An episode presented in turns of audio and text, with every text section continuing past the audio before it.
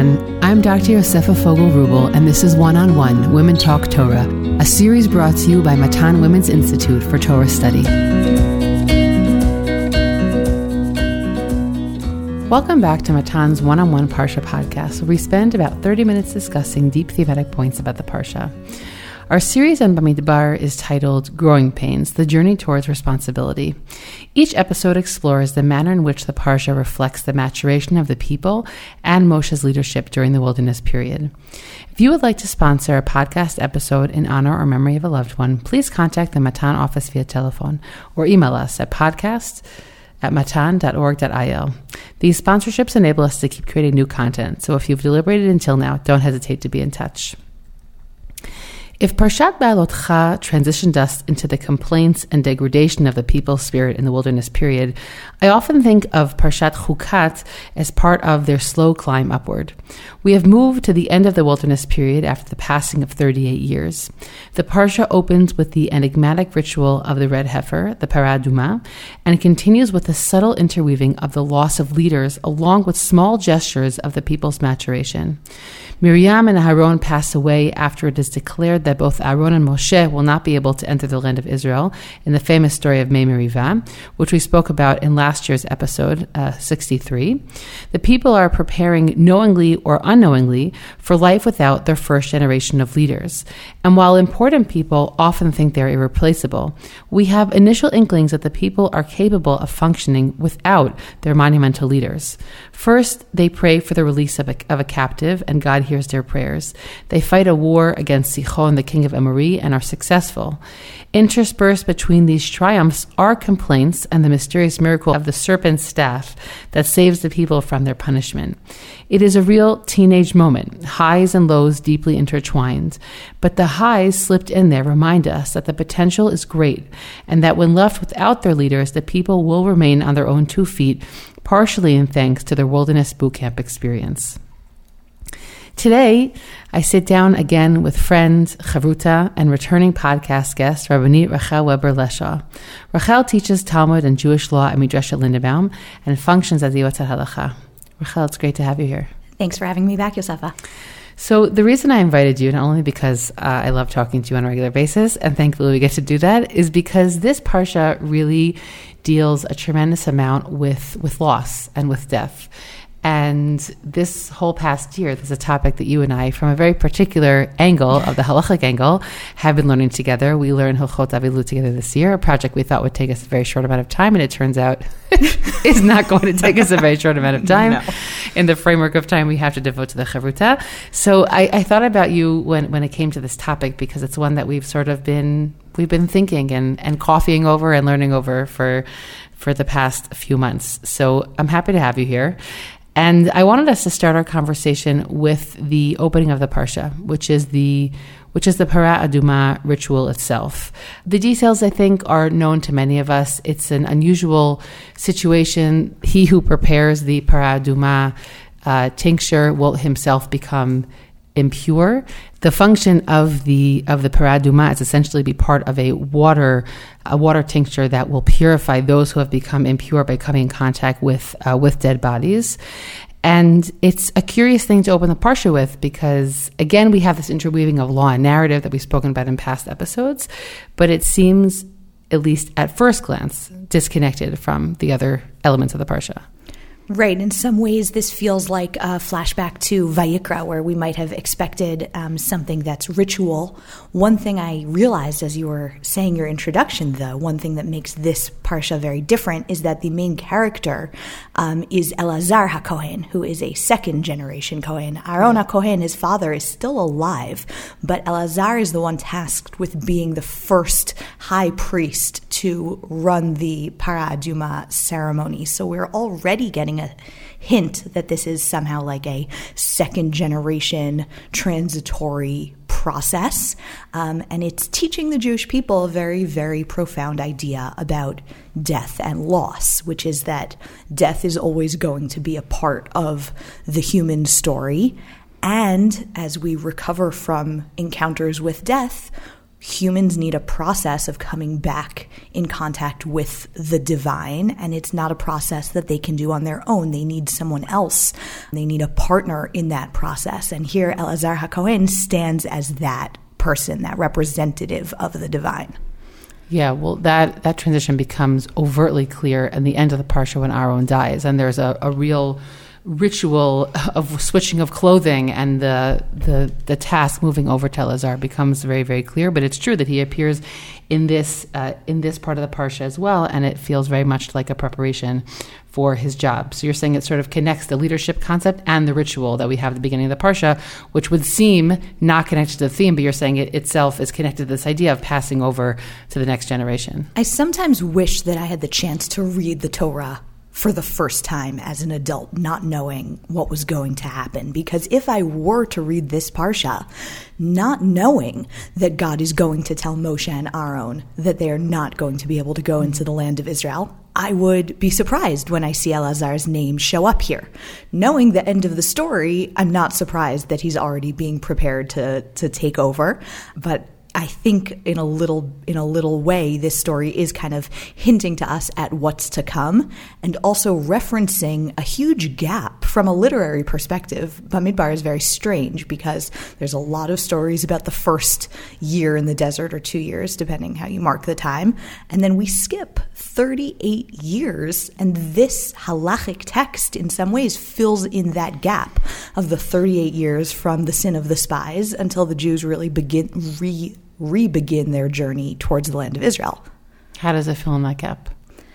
So one way of looking at it, and, and there are midrashim that reflect on this, is that there, according to many, God didn't speak to Moshe Rabbeinu in these 38 years, which meant that these 38 years were years of disconnection from the divine and 38 years of death, 38 years of waiting for the Jews who left Egypt um, to die out so that their children could go and inherit the land.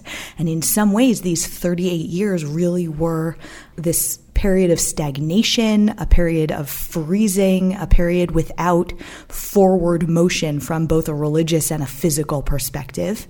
And this ritual of the Para Aduma, though it's a personal ritual for individuals who've encountered death, I think it's also a way of saying, okay, time to move on. We've had 38 years, and now let's see what comes next. You know, it's interesting. There are, are several explanations offered for what is the function of the ritual, right? Which is speaking exactly to your point. Now, it's really it's not a kapara. It's not meant to be an atonement. And there are, while some of the commentators do speak about it as a kapara, there are several elements of it that really that really point to it not being that. First of all, it's really meant to it's meant to purify uh, and and to enable somebody to continue on to be part of the Eidah, to come back and be part of the congregation. We have the interesting connection with the Mitzorah, with the with the leper, because we have the use of the hyssop, the Ezov, uh, and and we also have a part of it which feels a little bit like an Olah because it's completely burned. Uh, and so it's it's like a combination of several different kinds of of korbanot. But what does it mean that it purifies. It's not just a status changer, but it also uh, it also reflects upon different values. First of all, in the ancient world, people really worshipped the dead, and so having this kind of ritual is one of the first, most fundamental ways that the Torah says we want to separate ourselves from those who are dead. We don't definitely don't worship them, and we also don't want to be intertwined with them. So, speaking about you know waiting for the next generation to sort of rise up and be able to enter Israel, there's also a certain uh, a, certain desire in the part of the Torah to to move away from that which was. I mean, we need to leave this behind us, uh, as opposed to bringing it with us in our pockets and you know worshiping it or having it be part of our of our of our daily story. Rav Hirsch actually interestingly says that this process is here to make sure that people don't sort of get depressed by all of their loss to sort of again to separate them but so that their their mood or their ability to move forward and be functional is not is not impacted. It's also a process which requires coming to the Mikdash right? Somebody who encounters loss may be tempted to remain at home, remain separate, feel that they can't rejoin society. Um, and this process, while it certainly doesn't need to be done immediately, immediately after a loss, um, it needs to be done in time for a person to come back to holiness, whether that's, let's say, before bringing the Korban Pesach. We know that this process, um, we actually read about um, the Paraduma Parshat Para before Pesach because there were mass sprinklings so that people could bring the Korban Pesach, a moment that requires everybody to join the people in you know a, a uniform coming close um, to holiness. And I think that on the one hand, it doesn't have a specific time required. On the other hand, it says, okay, it's time to come out, it's time to be with people, and we're going to give you some kind of procedure to make that transition a little bit a little bit easier for you. We had talked about how this is a little bit reminds us of the minhag, the custom that some have um, when getting up from Shiva to walk around the block. I looked into it a bit. It turns out that there are no traditional rabbinic sources for this custom. It seems to actually be an American Jewish Oh, um, really? Custom, yes. geographical. Um, well, a, a, teacher told me, Rabbi David Brofsky, actually, who wrote a book on um, mourning customs, told me that it's first recorded in Rabbi Maurice Lamm's book on um, Jewish death and mourning, um, and it doesn't seem to appear in written literature before American Jewry. Someone else pointed out to me that in Israel, the custom is to immediately go to the cemetery yes. after Shiva, mm-hmm. um, which is less common in other locations.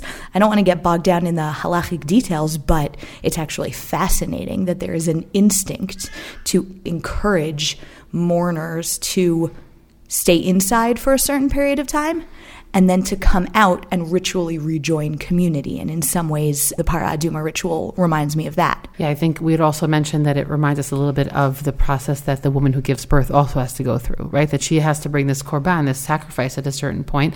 And it's also a way of saying, you've been home, you've been recuperating, you've been in your own space, and at a certain point, it's time to, to come and join come and join the outside world. As someone who just did this with, without the sacrifice, still doing it. He's only five weeks old, but um, but it's interesting because just this past Shabbat, I went to I went to shul. My husband actually made a siyum in the morning, and then I was like, I'm already out of my house at eight thirty, so I'm going to go back to shul. And it was like the fourth Shabbat, right, uh, post giving birth, and I like sat down there, and I I really felt that moment to myself of like I've rejoined and I feel well enough to rejoin. You know, in the previous Shabbat, it was like a non-issue. I was not joining anybody. So I really, I really identify uh, at this current moment also with that transition.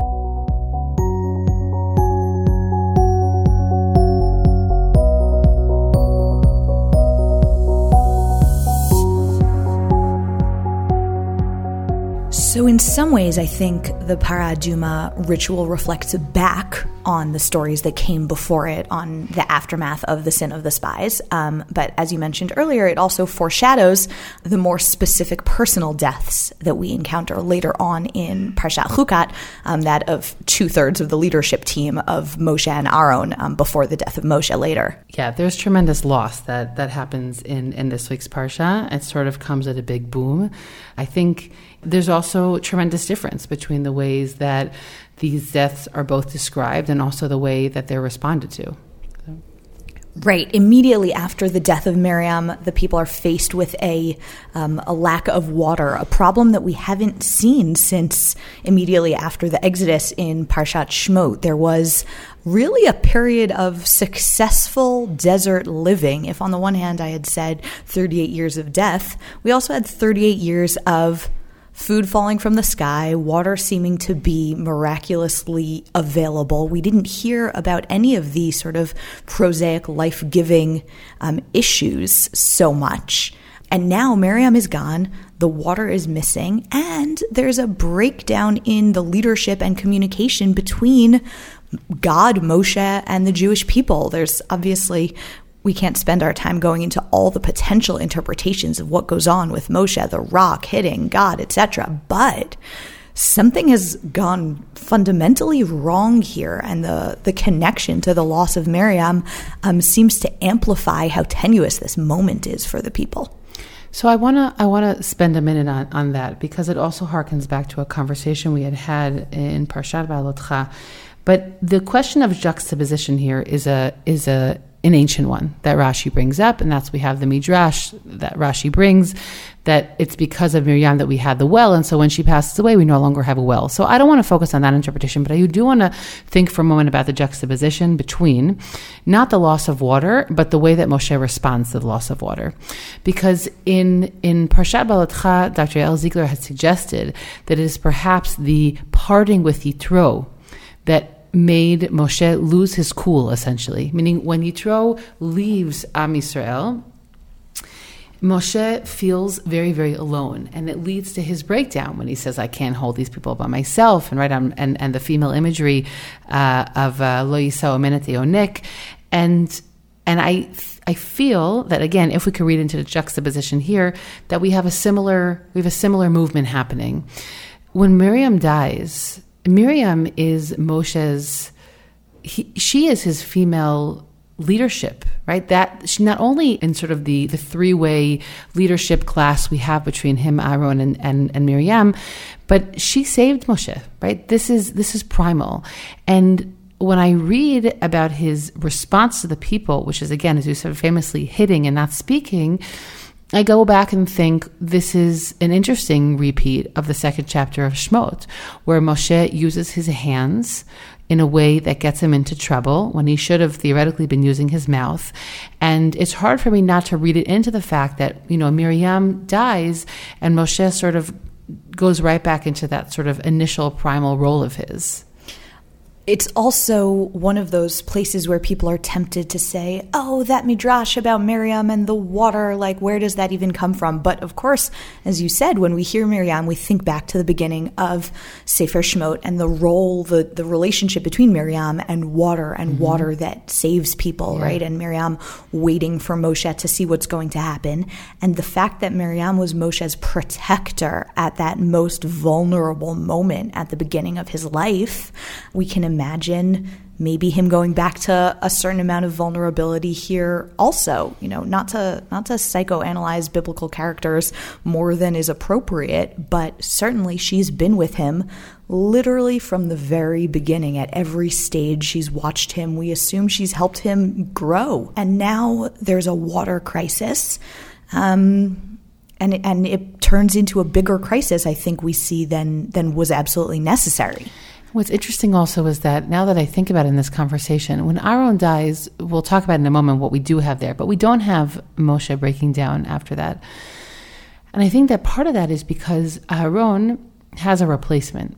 Aaron is not only a man, he's an institution. And the institution has a very clear way of it being continued. continued. If I go back to the comparison between Yitro sort of moving away from Moshe and Miriam, these are two critical figures in his life who will not have any replacement. There is no one who will take their place. They also don't symbolize an institution. So Miriam dies. There's no fanfare. There's also no response on the part of the people, which I'll just say, I hope this isn't too offensive, but it's very clear to me also that's part of the fact because she's a woman, meaning I think that there's, there isn't that like clear mourning ritual for her. It could be because she also didn't have the same national function that, that, uh, that Aaron and certainly obviously Moshe will have. But she doesn't have any any replacement. And so the emotional again i'm reading into it but the emotional response i think that we see in the response to the water complaint after she dies to me really bespeaks that point of sort of just feeling bereft and and and trying to figure out what, what to do in this moment. And moshe loses it a little bit. This also marks exactly the transition when we go, I think, from personal loss for Moshe to national loss for the people. And we seem to do better with the national loss, right? When we transition to the death of Aaron. And as you said, there is a proper mourning period. And there's also a proper handoff. It becomes clear to everybody um, that Elazar is stepping into his father's role. Elazar has been training for this. And the clothing of Aaron are literally dressed upon that's not English, that would work better in Hebrew. Aaron dresses his son in his yeah. own priestly garments. Um, and the people are better prepared. Now, that's not to say crisis doesn't follow, because a war does follow. Mm-hmm. But um, once we lose Miriam, that's the last person in Moshe's life who is only connected to him personally. From here on out, everything is national. We'll have the death of Aaron, and then later on, of course, the death of Moshe. But before the death of Moshe, we'll bring in Yoshua, meaning now the people are much more prepared to figure out what a transition looks like. One could even suggest that the failure after the death of Miriam might be, in some ways, inspiring of these behaviors, right? You suggested she didn't have a mourning period, maybe because she wasn't an official institution or because she was a woman. We could also suggest that realizing what happened after the death of Miriam made the people realize when our own goes, we gotta do, we gotta respond to this differently. We have to give ourselves space and time to mourn and transition. In that whole episode of of Mei Meriva, yeah, I honestly I didn't remember the the commentary of the I think it's the Barbanel who says, uh, we're not going to go into all the details of all the many different explanations we have for what really went wrong there, because it, obviously, you know, the crime doesn't seem to fit the punishment, or the punishment doesn't seem to fit the crime. But uh, but Abarbanel, reading into also how Moshe speaks about this episode later in Sefer Dvarim, says that it, this is this was sort of a cover, meaning Moshe wasn't going to continue leading the people because he wasn't the right leader to continue leading them. He was right for this time period, and he wasn't going to be the one who was right to lead them in Eretz Yisrael. But sort of this episode is used as I wouldn't say an excuse, but it's used as uh, what we'd say in Hebrew an ilah. Like it's sort of the the reasoning on which we'll hang the fact that that you're no longer the right person to to do the job. And and when we we sort of feel that in this parsha we have this complete separation from this whole leadership generation. Two of them actually die. One of them we know will eventually have to prepare to die. And when we read about the the death of Aaron, there's something really kind of exquisite about it. And if we open the parsha with this ritual of how the people themselves will enable will be able to separate from death they've experienced, perhaps as we said, not to become too depressed, or the midrash says it in different words that they shouldn't be too sad, right? So we have to give them ways to sort of be separate from from the world uh, of death we see sort of an exquisite engagement with it at the end of the parsha. We see full preparation. We see connection between generations, and and we see what seems to be complete peace. Right? If Moshe is declaring, you know, God, I don't want this. I don't want this. Uh, this punishment, as he says later in Parshat Va'etchanan. So here, Aaron seems to very much accept the the faith that his that has been put upon him, and so there's something I think very um, symmetrical about about the parsha. The first is really focused on the people, and the end is really more focused on on Aaron himself. But it's but also a really moving treatment of death that shows us how it could be done better. And when we think about what that message is, what is that sort of ideal death if one could if one could speak like that i'm reminded of in my mind one of the saddest rashis on the torah when god tells moshe take Aaron, your brother. And Rashi always understands that the word kach, take, um, implies something deeper. And Rashi says, what words did Moshe use to take Aaron, his brother, to his final death? Moshe said to Aaron, you are lucky that you will be able to witness the transition of your role to your son. I myself will never be so lucky. My sons are not stepping into my role. Now, this it's it's tragic for Moshe when we think about sort of Moshe's disconnection from his biological children and the way that they are really written out of the story.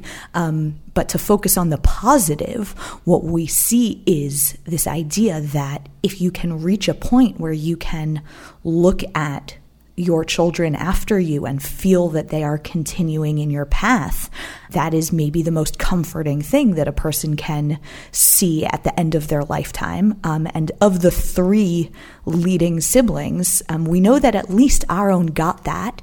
And not just that he saw one son step into his role, but he also had a nation of children mourn him in a very, very appropriate way, a way that fits into this idea of Aaron as Ohev Shalom Vrodef Shalom, a person who really connected with human beings. And I think that this is um, a unique tribute to Aaron, how appropriate it was that he really did get to see that success, both immediately before and in some ways immediately after his passing.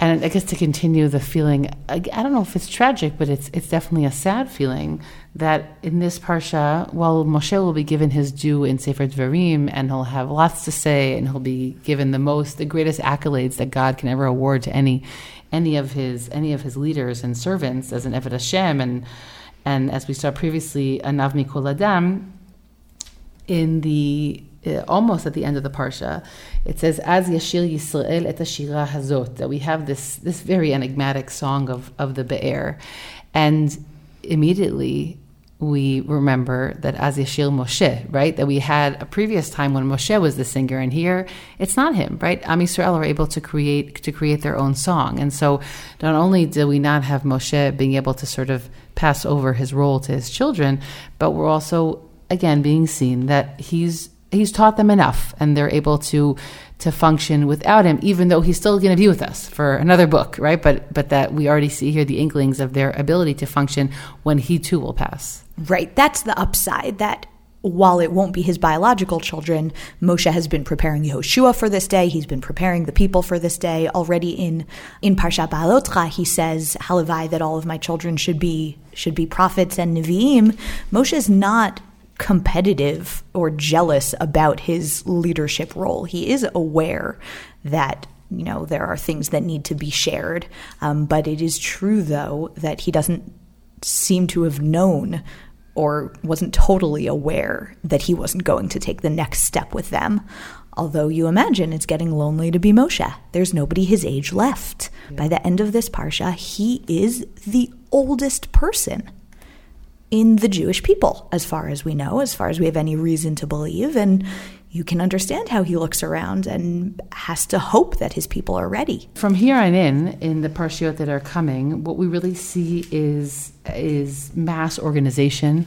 Uh, to be able to move forward to deal with their military role, we, we're trying. We're speaking a lot about sort of spiritual preparations or even emotional preparation but the fact is is that they're galvanizing an army at this point and they are fighting they're already fighting wars which again we also haven't heard about for many many years. So they had a big break from that from the earlier few episodes. And in this week's parsha they have several of them. Um, but the next few parshiot really deal with with a lot of those those military elements and also that they physically are going to travel. They're going to travel to many many places before they're going to be making their sort of final stop where they'll be hearing from Moshe for his sort of his last speech and then and then be moving forward. If you think about it, actually, what we've had in 38 years is passive death, waiting around as God takes away the people who it's not their time. The next stage is these younger this younger generation who've grown up knowing that their role is to join an army and conquer a land. And in some ways, the Parsha says sometimes death is passive and sometimes death is active, and there are going to be all sorts of different ways that we encounter kind of the end of life in its time earlier than its time. Um, and the spiritual awareness of that helps us mark that transition from this sort of passive stage to the more active stage that the Jews are stepping into now. And as we move forward, we see sort of every stage them doing one more thing on their own, one more thing actively all the way until they get to the land of Israel, where they fully take command of the land, take command of their own food production, their own water procurement, all of the things that they had miraculously in the desert. Um, we're preparing them to get into the land of Israel and be ready to do that on their own. You know, Rachel, throughout this conversation, I've been debating if I want to say the following, but I think I will. I think that there's very relevant import for everything we've said about this week's Parsha, not only in people's emotional approach to loss of life, which, as you've said in different ways, like it meets us, it meets us in all different ways in our life. It could be shocking, it could not be shocking, could not be shocking, and still have a tremendous emotional impact, and and be something that people that we have a hard time moving on from, and how to how to sort of carry it with us that it doesn't carry us. But I was recently listening to several episodes, some of them by uh, Rabbi Shlomo Brody, who we've had on the podcast, uh, and he's now the head of Ematai, which was which was in the past known as uh, HODS, the Halachic Organ Donor Society. And I, I guess I just want to say to our listeners that I think that even today there are way you know we live in a world where talk about in the ancient world they worshipped you know their dead ancestors and death was a very very very prevalent part of life. So the one of the blessings of modern life is that at least we can function for a certain amount of time in our life and not feel that death is is a is a is a part of it, uh, and that's a blessing. But it also means that we have sort of created a society that is very scared of death. And there's been a real encouragement in the Orthodox community. I've heard it from a number of different directions. To, to, to actively think about how to prepare for these things, not because it's happening now or please God in the next 10 years or 30 years, we don't know. But there are conversations that can be had, and specifically, you know, Rabbi Brody was speaking about, specifically in terms of of organ donation, which also received some more press for very sad reasons here in Israel a few weeks ago. But I think that this idea of looking at Aaron and saying there's something kind of exquisite about what happened there, about the preparation, about the preparation before, about the people's ability to say, you know, and again, not just to say it was it was a ritual done then, but there are 30 days of mourning, and to have a a ritual in place that leaves that creates space for people to mourn and to to bring that to have that in their life and to then put it somewhere healthily afterward is something that's not any less relevant today. So I guess I wanted to put that out there. Maybe we'll put links to some of those episodes in the show notes. But but either way, you could check it out. I believe it was an episode in the Orthodox Conundrum. That was one of them, and, and there were others as well. But but preparing well for the next stage of life or, or the stage of death is something that is available to all of us. There's ethical wills. There's there's all these different concepts that people speak about today that I think are are really powerful, and that if we think about them well before they're relevant, they also can feel less threatening once we get over the initial hurdle of having those conversations.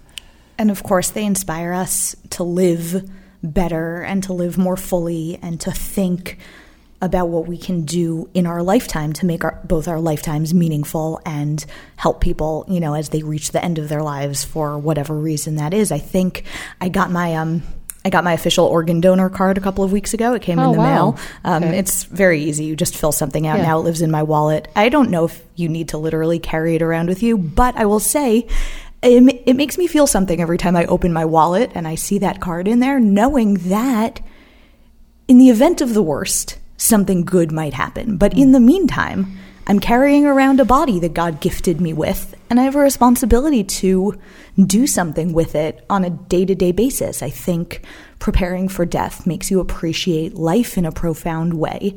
And to go back to what you said at the beginning, that's something that Judaism really values, right? Putting life above all means being aware of death, and those two things are two sides of the same coin. Rachel, thank you for this conversation. Thank you. I hope you've enjoyed this conversation as much as I did. I'm Dr. Yosefa Fogel Rubel, and this is One on One Women Talk Torah, a series brought to you by Matan Women's Institute for Torah Study. Please do one on one and women's Torah learning a small favor by sharing this podcast with family and friends so that we can reach new listeners. You can stream and download these episodes on Spotify, iTunes, Google Podcasts, SoundCloud, and Matan's website. Don't forget to leave us a five star review in the comments. Please send us any feedback at podcast at matan.org.il. That's podcast at matan.org.il. Thanks for listening, everyone.